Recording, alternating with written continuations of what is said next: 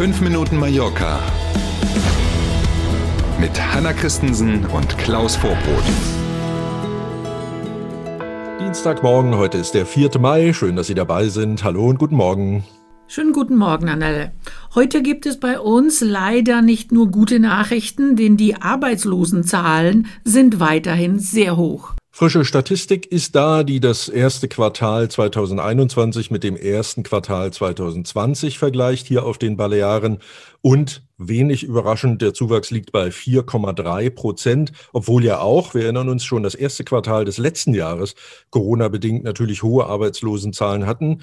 Und je weiter man in die Statistik eintaucht, umso weniger erfreulich sind die Meldungen.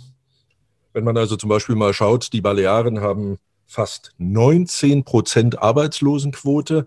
Spanienweit sind es 16 Prozent. Und wenn wir nach Deutschland gucken, damit man mal einen Vergleich hat, dann sieht man, dass es im April in Deutschland 6 Prozent waren. Also 6 Prozent in Deutschland, 16 Prozent ganz Spanien mhm. und fast 19 Prozent hier auf den Balearen. Auch daran sieht man wieder, wie dringend erforderlich es ist, dass vor allen Dingen eben in dem großen Bereich Tourismus demnächst wieder mehr zu tun ist, im wahrsten Sinne des Wortes wenn man sich noch näher anschaut, die Altersstruktur, äh, stellt man fest, dass die Jungen unter 30 noch mehr betroffen sind. Wir werden hier keine Zahlen nennen, weil das ist tatsächlich katastrophal.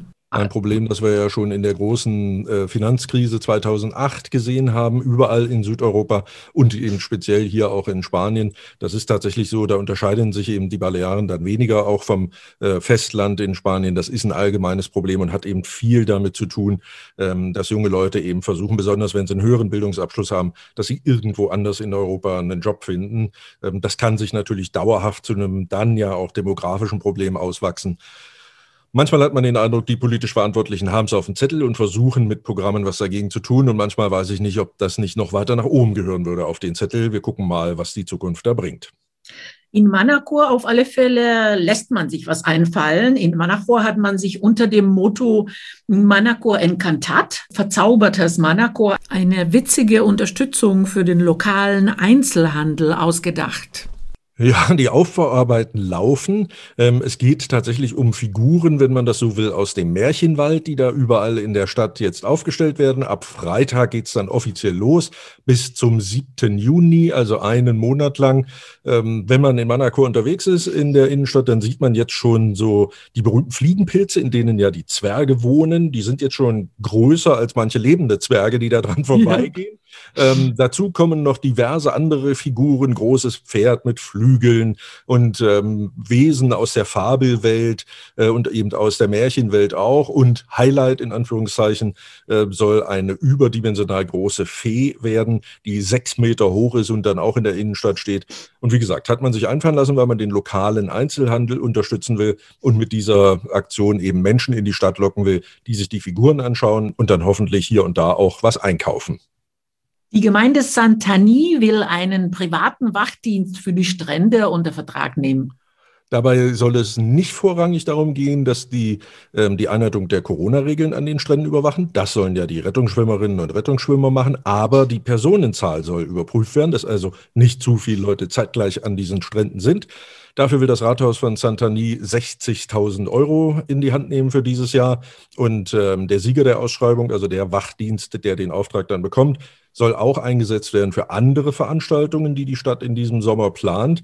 Und die Begründung aus dem Rathaus war, dass die 27 Polizistinnen und Polizisten der Policia Lokal in Santani eben nicht ausreichen, um auch noch diese Aufgaben zu übernehmen, weil die ja neben ihrem normalen Job ja auch die Einhaltung der Corona-Regeln in der Stadt, in der Gastronomie, in den Hotels etc. pp. überwachen müssen den Sommer über. Deswegen nimmt man eben diese 60.000 Euro in die Hand und will einen privaten Wachdienst beauftragen. Und da haben wir es wieder, das Thema illegale Ferienvermietung. Das Problem ist scheinbar nicht gelöst, aber es gibt sie tatsächlich etwas weniger. Diario de Mallorca, eine Zeitung hier auf den Balearen, hat äh, am Wochenende schon davon berichtet, dass seitdem es das neue Gesetz gibt, das ja diese Ferienvermietung regelt, über 5000 äh, bis dato illegale Ferienbetten nicht mehr zur Verfügung stehen. Klingt nach einer großen Zahl, Problem aber dennoch noch nicht gelöst. Mhm. Wenn man das jetzt mal subjektiv betrachtet, also mir fällt es tatsächlich selber auf, wenn man in Palma jedenfalls in der Stadt unterwegs ist, es gibt wieder deutlich mehr Mietwohnungen, als das mhm. war, augenscheinlich. Alle Fälle.